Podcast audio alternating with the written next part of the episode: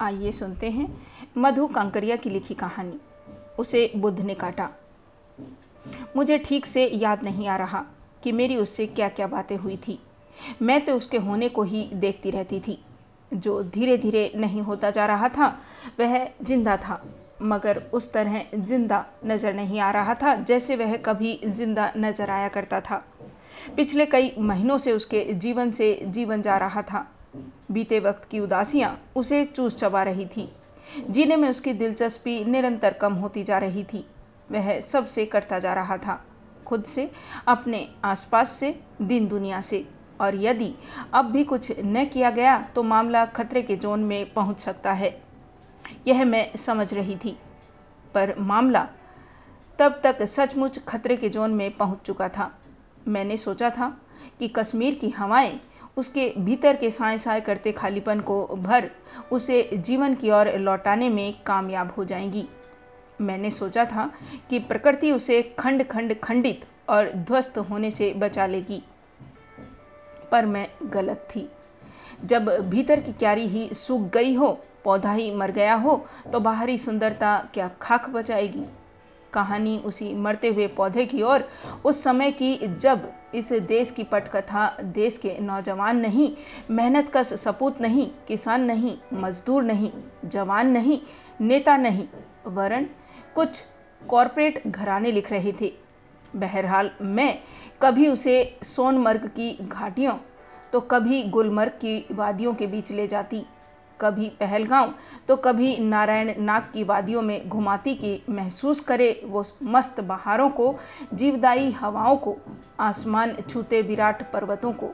सदियों से बहते, चांदनी छिटकते दुग्ध ध्वल झरनों को। यह रूहानी सौंदर्य मेरी आत्मा को जगाने लगता। कुछ इस कदर कि मेरी आँखें डबडबा जाती।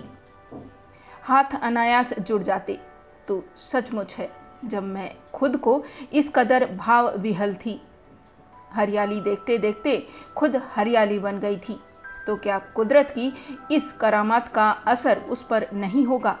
जीवन की यह गुनगुनानी धूप क्या उसकी आत्मा पर लगी फफूंदी को दूर नहीं कर देगी? यही सोच मैं पूछती उससे। तुम कहते हो ना कि क्या है मेरे होने का अर्थ? तो खोजो।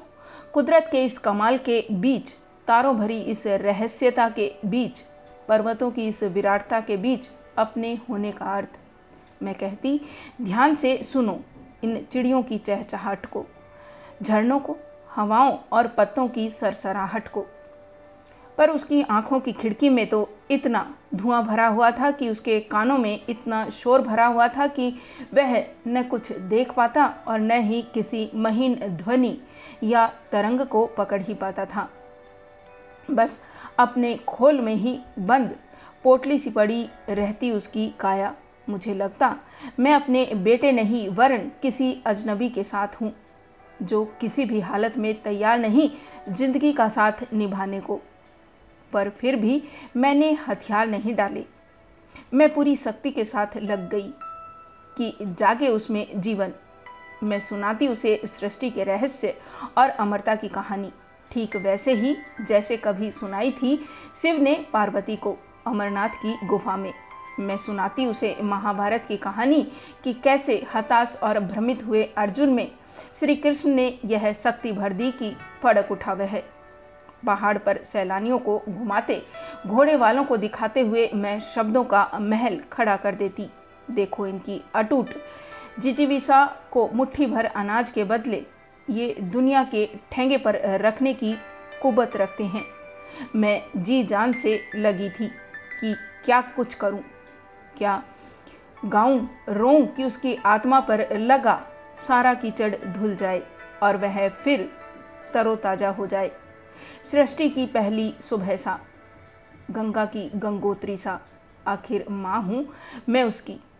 मुझे पहुँचना ही होगा आत्मा के उन अंधेरे तहखानों तक, जहाँ ज़िंदगी ने डरा रखा है उसे। पर ऐसा कुछ भी नहीं हो पाया। उसने तो जैसे सन्नाटे को ही ओढ़ बिछा लिया था। इसलिए मेरी किसी भी बात का, यहाँ तक कि दार्शनिकता में पगे सूत्रों का भी उस पर कुछ असर नहीं हो पाया। जैसे कि अपने श्रवणेंद्रियों के दरवाजे के बाहर उसने बोर्ड लटका दिया हो, नो एंट्री, और मेरा कहा, उसके घायल व्यक्तित्व से टकराकर लौटकर मेरे पास ही वापस आने को शब्द हो। कई बार मुझे महसूस होता कि प्रकृति भी अकेले को और अकेला और भरे हुए को और भर देती है। क्या इसलिए इस देश के ऋषि मुनियों ने सर्वोत्तम प्राकृतिक सौंदर्य के बीच वैराग्य और मौत का वर्ण किया।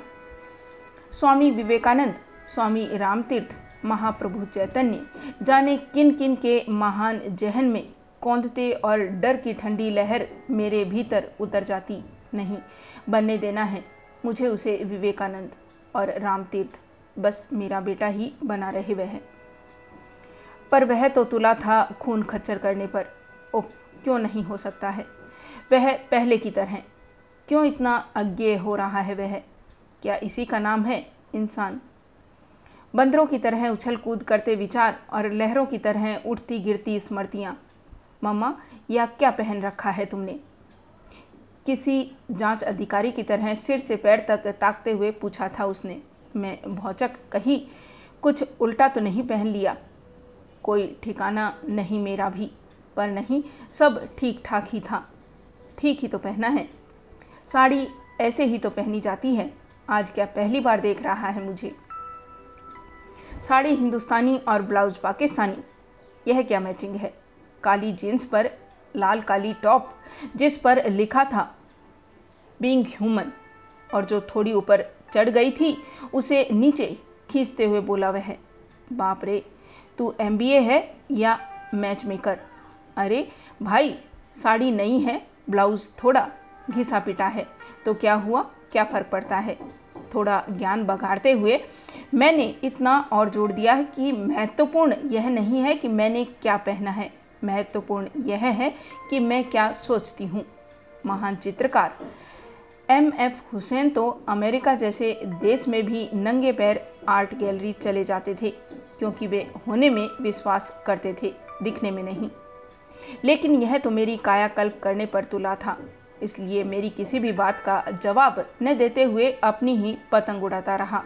फ़र्क पड़ता है माँ, तुम्हारा बेटा एमबीए है। कंज्यूमर प्रोडक्ट में दुनिया की सबसे बड़ी मल्टीनेशनल का ब्रांड मैनेजर अपने हाथों को उसने बड़ी कंपनी के अनुपात में ही फैलाया।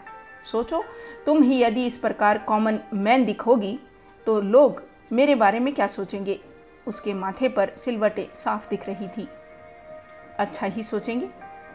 सादा जीवन उच्च विचार की अवधारणा क्या शून्य से टपकी है?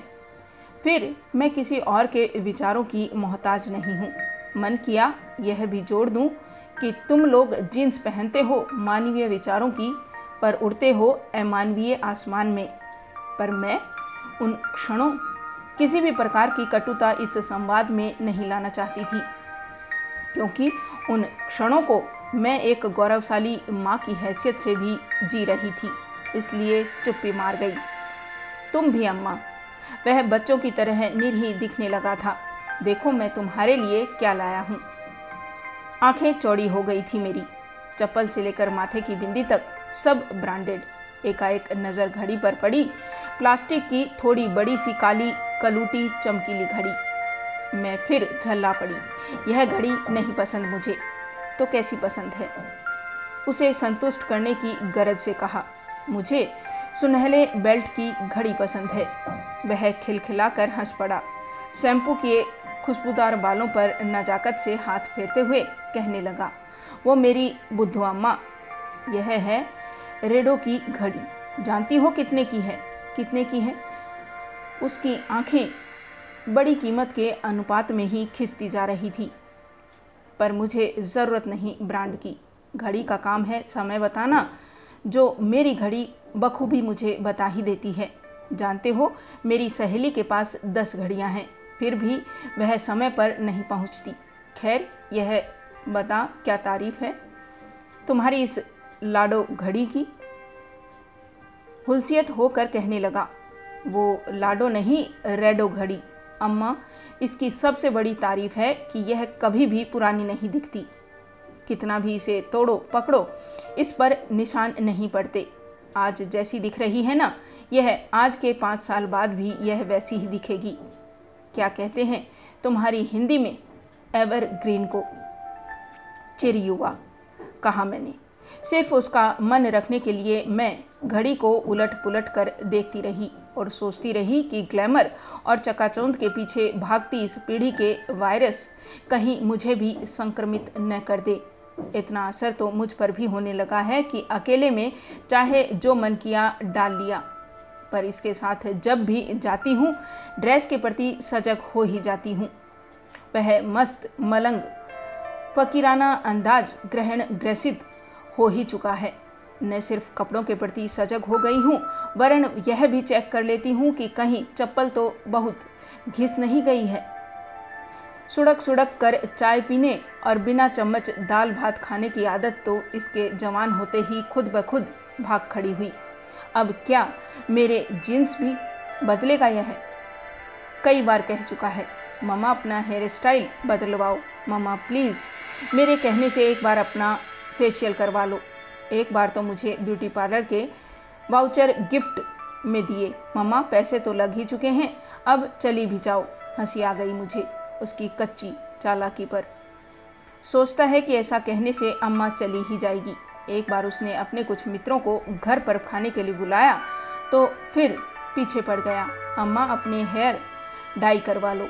चश्मे का फ्रेम तो उस दिन खुद ही जाकर ले आया था। दुखी होकर अंत में मैंने कह ही दिया था। ऐसा कर, मेरे जींस तो अब बदल नहीं सकते। तो अपनी माँ ही बदल ले। न रहेगा बाँस, न बजेगी बांसुरी। उसी दिन मैंने ध्यान नहीं दिया और उसके सामने ही पेटीकोट से, क्योंकि साड़ी नॉयलॉन की थी, चश्मा पहुँच लिया तो फिर वह निराश हो गया। उसी शाम मेरे लिए ढेर सारे टिश्यू पेपर ले आया।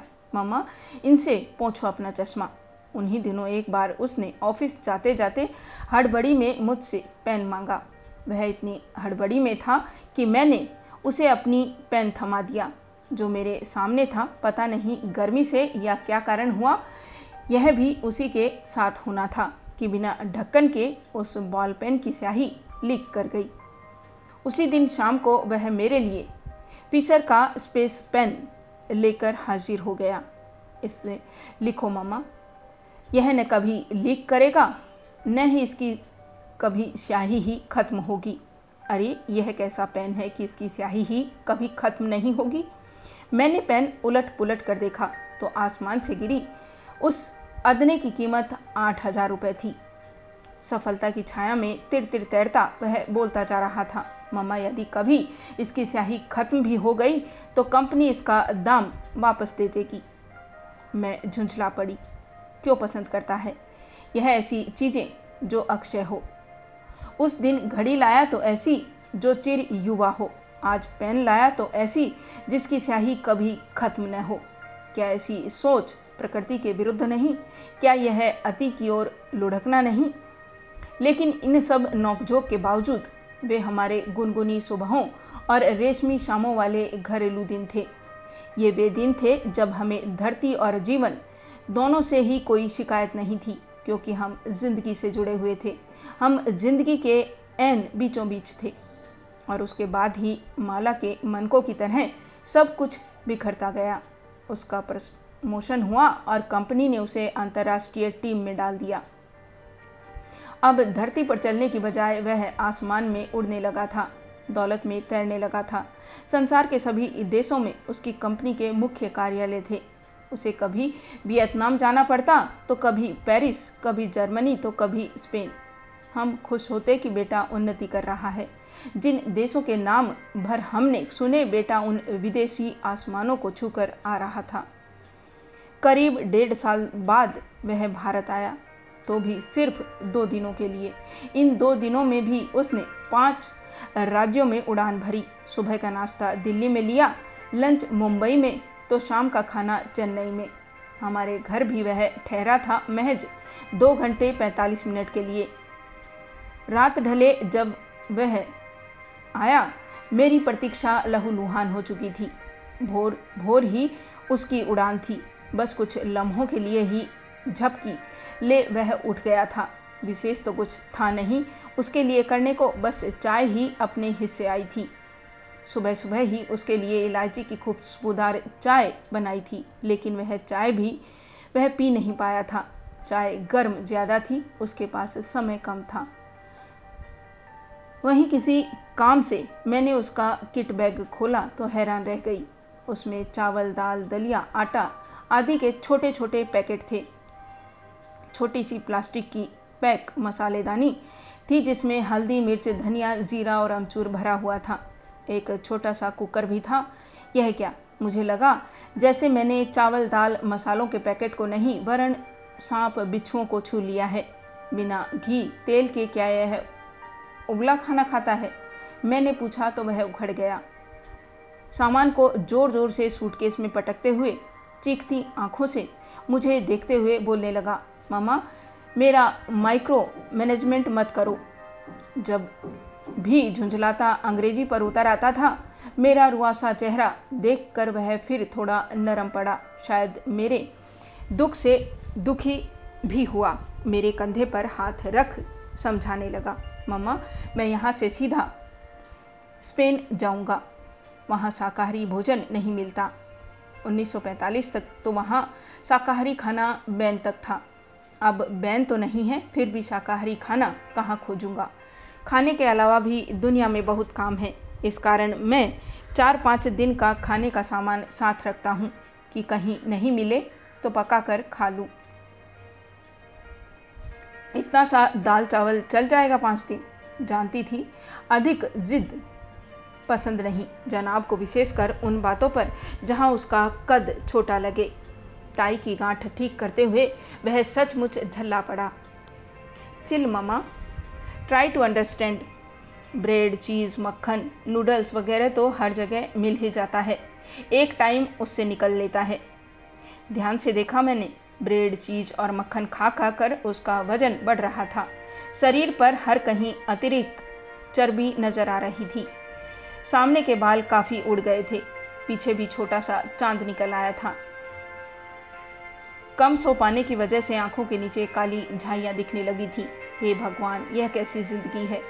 कमाना राजा की तरह, पर खटना गधों की तरह, और खाना भिखारियों की तरह। जाते जाते फिर पूछ बैठी थी मैं, अब कब आओगे? जाने किस ख्याल में खोया था वह, कि जवाब दिया 400 करोड़। क्या? 400 करोड़ दिन के बाद? यह क्या कहा? वह शर्मा गया, सॉरी मम्मा मेरे दिमाग में कुछ और चल रहा था। अरे मम्मा, मैं अपनी कंपनी के सबसे बिकाऊ प्रोडक्ट का ब्रांड मैनेजर हूँ। इस कारण मेरे दिमाग में सेल्स का आंकड़ा घूम रहा था। मैं कहना चाह रही थी कि ज़िंदगी को लेकर इतनी लापरवाही ठीक नहीं, पर मैं कुछ कहती, इसके पहले ही वह यह जा वह जा। आज ताना दे रहे हैं वे दिन। वे लम्हे रह रह कर कोच रहे हैं मुझे कि मैंने तभी क्यों नहीं आगे बढ़कर रोक लिया उन्हें? तब वे मेरी पहुँच में इतने दूर भी न गए थे। साल भर बाद वह फिर आया भारत। पर तब तक शायद सुर बिखर चुके थे। खूबसूरत सा कुछ था उसमें जो सदा के लिए मर गया था। तोड़ फोड़ उसके भीतर शुरू हो चुकी थी। यूँ बाहर से सब कुछ सामान्य ही लग रहा था। पर एक माँ की सतर्क निगाह से कुछ भी बचा नहीं रहा था। काफ़ी थका थका बिखरा बिखरा और उदास दिख रहा था वह। फेसबुक आईपैड तेज म्यूज़िक दोस्त गर्लफ्रेंड हॉस्टल रेस्तरों पार्टी आना जाना पीना पिलाना सब सिरे से गायब थे। ऑफ़िस से आते ही लैपटॉप पर या तो डेटा विश्लेषण करता या गुमसुम बैठा जाने क्या क्या सोचता रहता। एक बार तो मैंने उसे गीता के साथ साथ बुद्ध के एथ फोल्ड पाथ पर कुछ पढ़ते हुए देखा। मुझे ताज्जुब हुआ। हमेशा रंगीनियों, रोशनियों और चकाचौंध में उड़ने वाला गीता में क्या खोज रहा है? क्या मुझे भ्रम हुआ है? कैसे टटोलूँ उसे? यद्यपि अपने ज़िंदगी में मुझे गीता ने हमेशा ही संभाला था, पर उस दिन उसका बुद्ध और गीता की शरण में जाना मुझे किसी तूफ़ान के संकेत देते से लगे। उसकी गहरी उदासी, उसकी थकावट चेहरे की उड़ती रंगत, बढ़ता वज़न जब जैसे चीख चीख कर कह रहे हो कि ये वो लहरें हैं जो तूफ़ान पूर्व ही आती हैं। रात मैंने उसके माथे पर हाथ फेरते हुए कहा, चलो कहीं घूमने चलते हैं। कुछ मौज मस्ती करते हैं। उसकी आँखों में वेदना का समुद्र लहराया। माथे पर उगाए पसीने की कुर्ते की बाह से पहुँचते हुए उसने धीरे धीरे अपने को खोला। जैसे कोई खोलता है धीरे धीरे सावधानी से घाव पर बंधी पट्टियों को। मम्मा, क्या तुम्हें नहीं लगता कि हर चीज़ का कोटा बंधा होता है? मौज मस्ती का भी। मामा मुझे लगता है कि मैंने मौज मस्ती का अपना कोटा शायद पूरा कर लिया है। शायद मैंने अपने हिस्से से कुछ ज़्यादा ही ले लिया है। बुद्ध ने कहा था कि everything in excess is poison ज़रूरत से ज़्यादा हर चीज़ जहर है। तो मामा, मेरे पास तो सभी कुछ एक्सेस है। चर्बी ज़्यादा, पैसा ज़्यादा, खर्च ज़्यादा, रफ्तार ज़्यादा, घूमना ज़्यादा, काम ज़्यादा, तनाव ज़्यादा प्रेशर ज़्यादा हो हल्ला ज़्यादा। अब तुम ही बताओ माँ, इतने एक्सेस का भार यह मशीन कैसे संभाले? बोलते बोलते वह खिड़की से आसमान की ओर ताकने लगा था।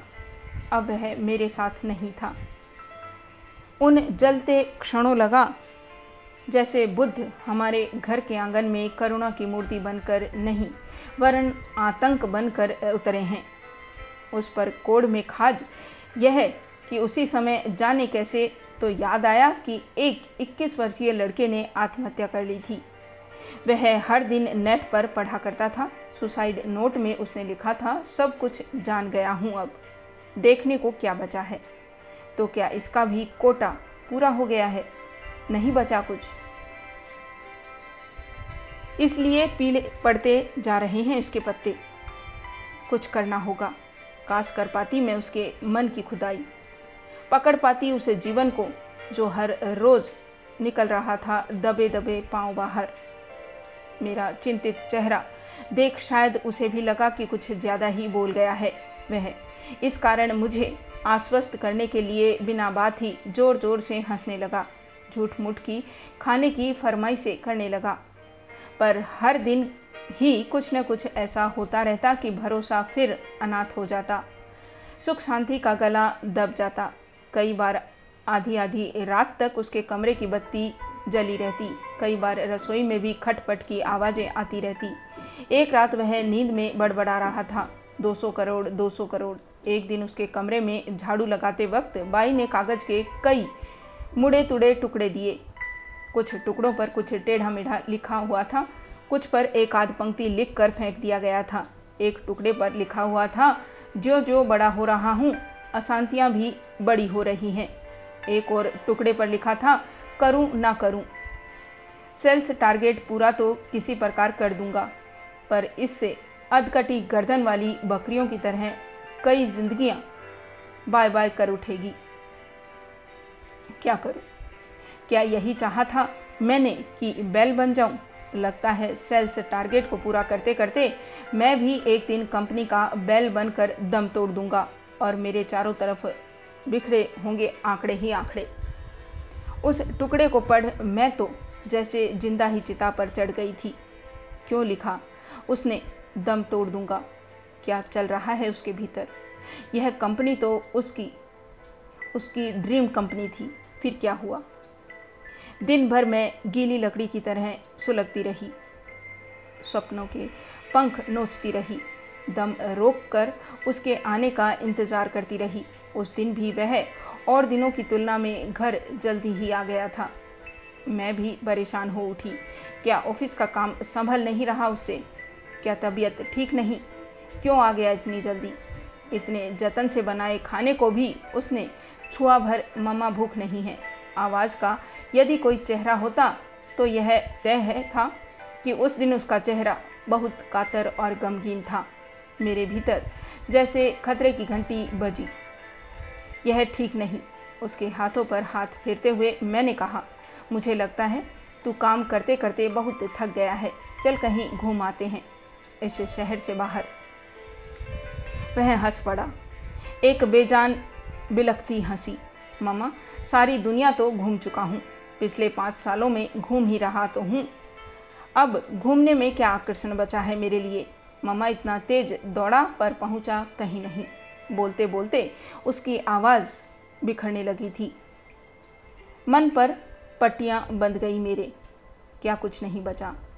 क्या सब कुछ देख भोग लिया इसने? उनतीस साल के इस जीवन में। इसलिए जब भी शादी की बात मैं करती हूँ, किसी न किसी बहाने टाल देता है वह मुझे। कभी कहता, अब जमाना शादी का नहीं, लिव इन रिलेशन का है।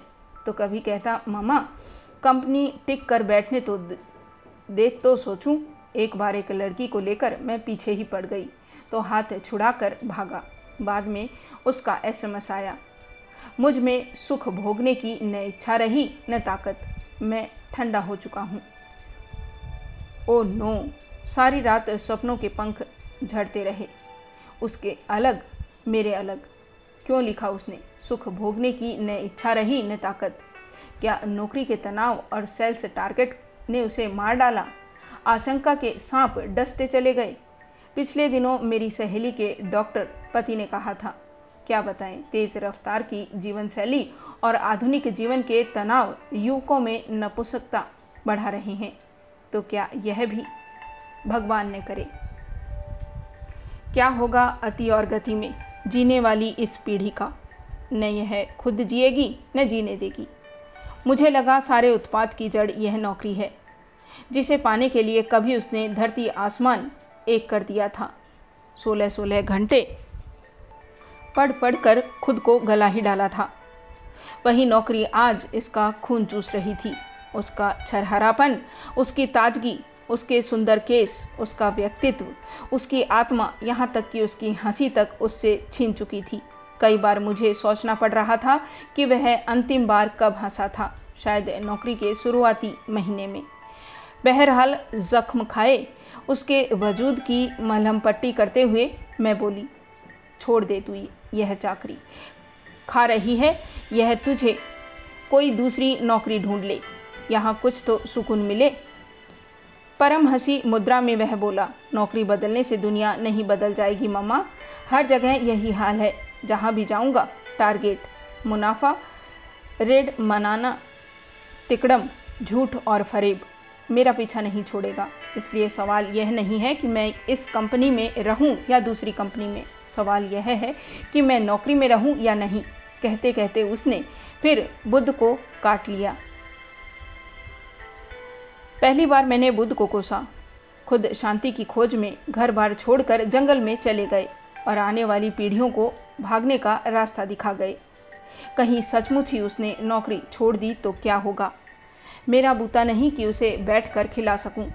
अभी तो इसके लिए ठीक ठाक लड़की का जुगाड़ भी नहीं कर पाई हूँ। कि कहीं टिक कर रहे तो बात आगे बढ़ाऊं। पर इतना तय था कि मेरी शंका सही है। यह खुश नहीं। यह सचमुच अशांत है। तभी उसे बुद्ध याद आ रहे हैं। शाम मैंने फिर उसमें हवा भरने की चेष्टा की। बेटा ज़िंदगी से यूँ डरा नहीं जाता। सिंगों से पकड़ उसका मुकाबला किया जाता है। हम्म, वह मुस्कुराया बुद्ध की तरह। मैं काँप उठी। मलेरिया के रोगी की तरह।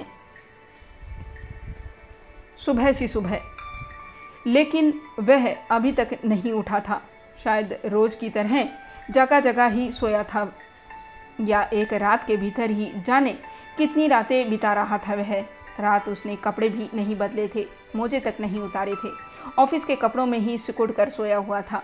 रात ठंड लगी होगी तो बिस्तर की चादर ही ओढ़ कर सो गया था वो। मन में फिर टीस सी उठी।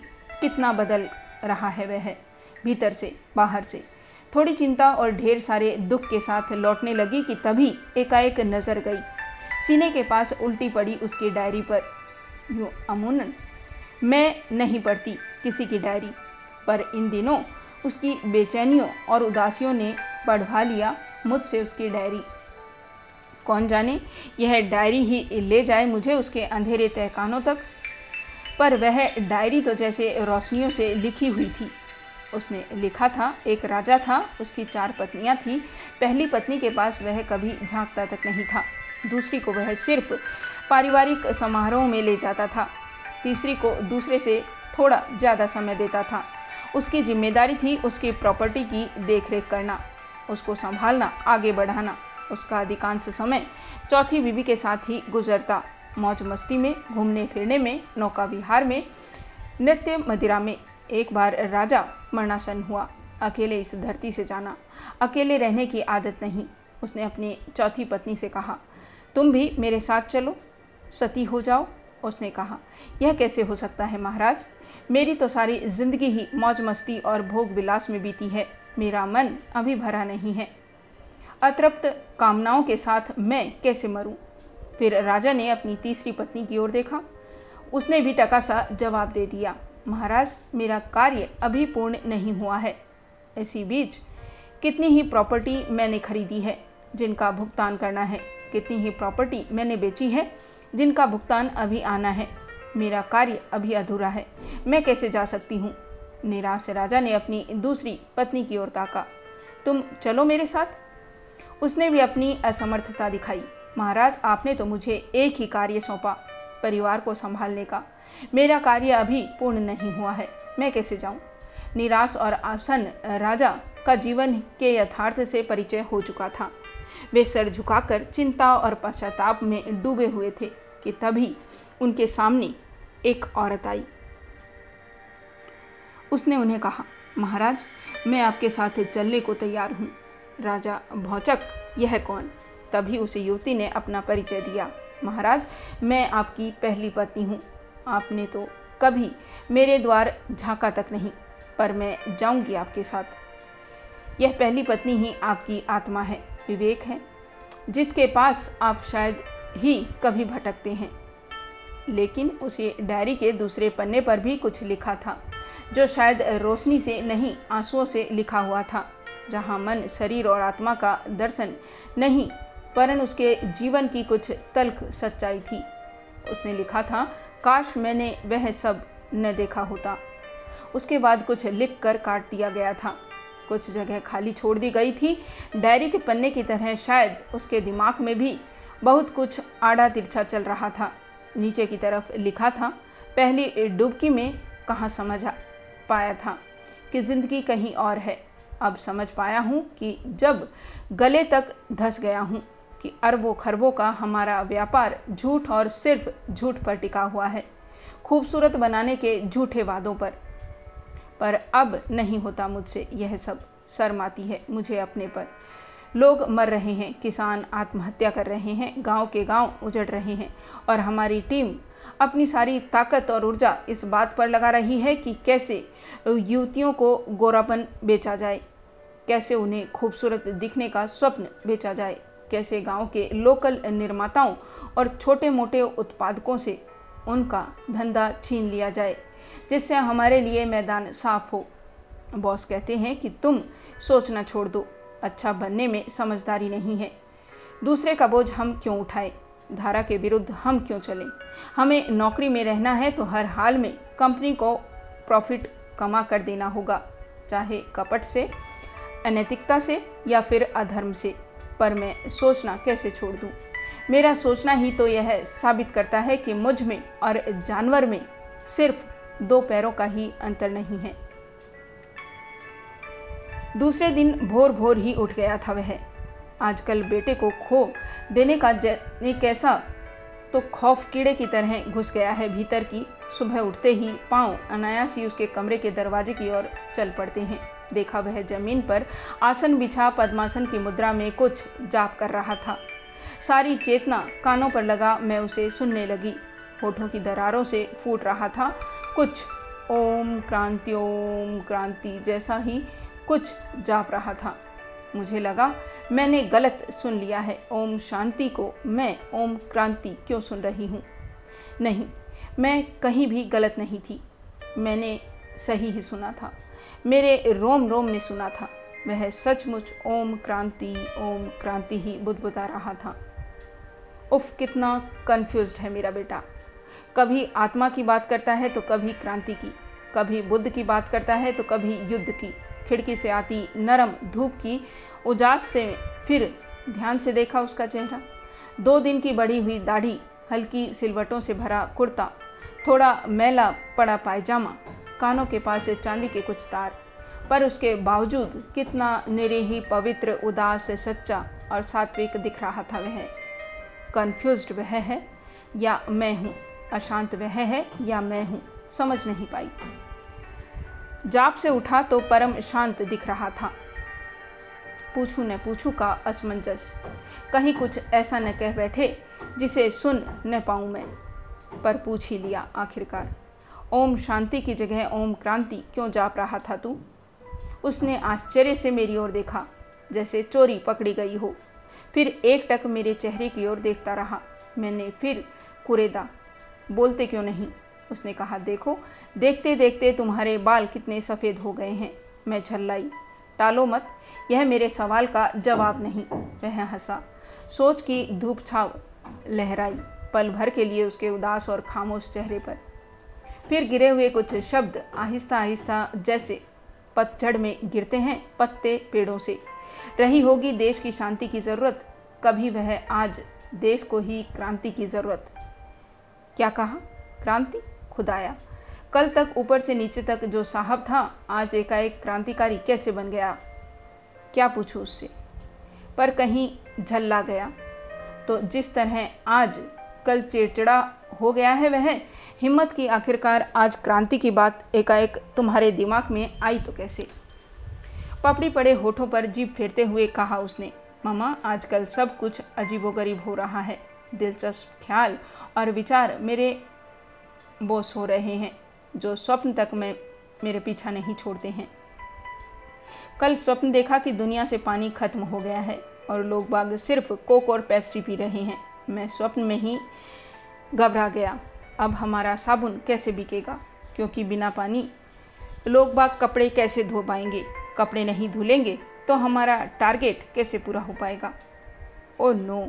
जाने कितने हॉर्स पावर का करंट लगा कि लगा, चक्कर खाकर गिर पड़ूँगी। असफलता के हाईवे पर खड़े इस लड़के को कभी बुद्ध तो कभी क्रांति क्यों याद आ रही है? वह जहाँ था, कितने पहुँच पाते हैं वहाँ तक। पर विडंबना यह थी कि वह वहाँ नहीं था। जहाँ वह था और सच्चाई यह थी कि सच होते हुए भी मन मानने को बिल्कुल तैयार नहीं था कि वह वहाँ नहीं है। फिर भी दुखी नहीं होने के तर्क ढूंढते हुए मैंने मन से गुहार लगाई। मन मेरे, तू उदास मत हो, क्योंकि जो क्रांति की बात करते हैं, वे जीने और दुनिया को बदलने की बात भी करते हैं। वे दुनिया को छोड़ने की बात नहीं करते हैं। नहीं, अभी सब कुछ शेष नहीं हुआ है। अभी भी बहुत कुछ बचा हुआ है उसके अंदर।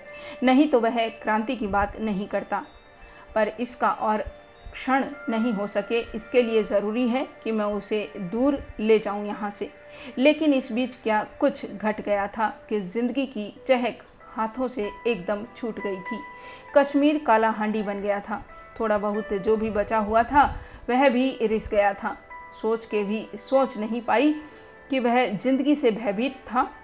थका हुआ था, निराश था या ज़िंदगी के सत्य को जान गया था।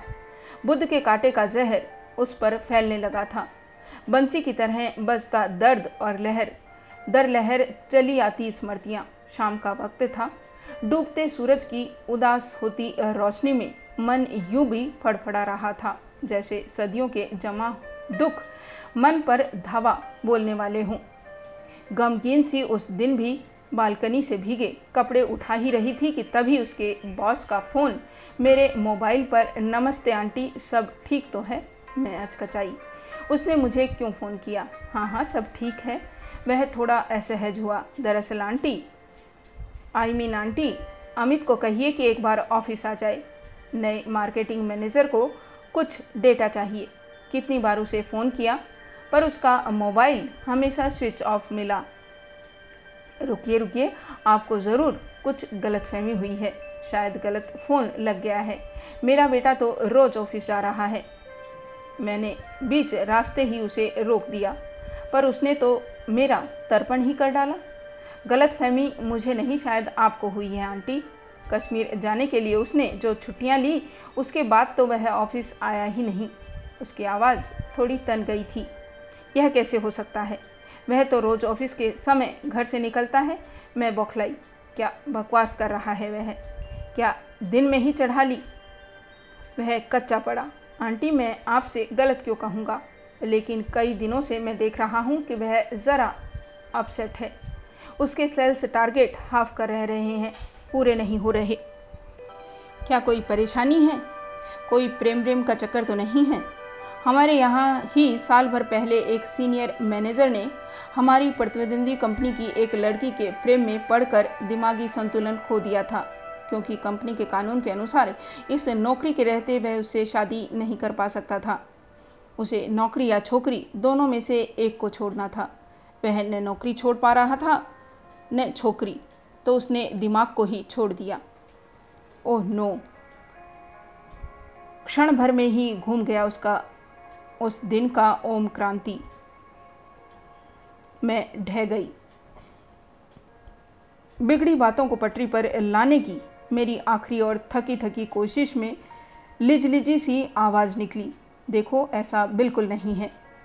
अपसेट तो वह ज़रूर है। कभी कभी ऐसा सबके साथ हो जाता है, पर प्रेमिका के चलते नहीं, बुद्ध के चलते। शायद बीते हुए कल के चलते ऐसा हो गया है। कुछ दिन बीत जाने दीजिए, सब ठीक हो जाएगा। दरअसल जब से उसने बुद्ध को पढ़ा है, वह ऐसा हो गया है। उसे बुद्ध लग गया है। मैं उससे बात करूँगी। आई एम वेरी श्योर यह बुद्ध का साइड इफ़ेक्ट है। क्या कहा आंटी बुद्ध? बुद्ध। और वह ठहाका मार कर हंसता रहा।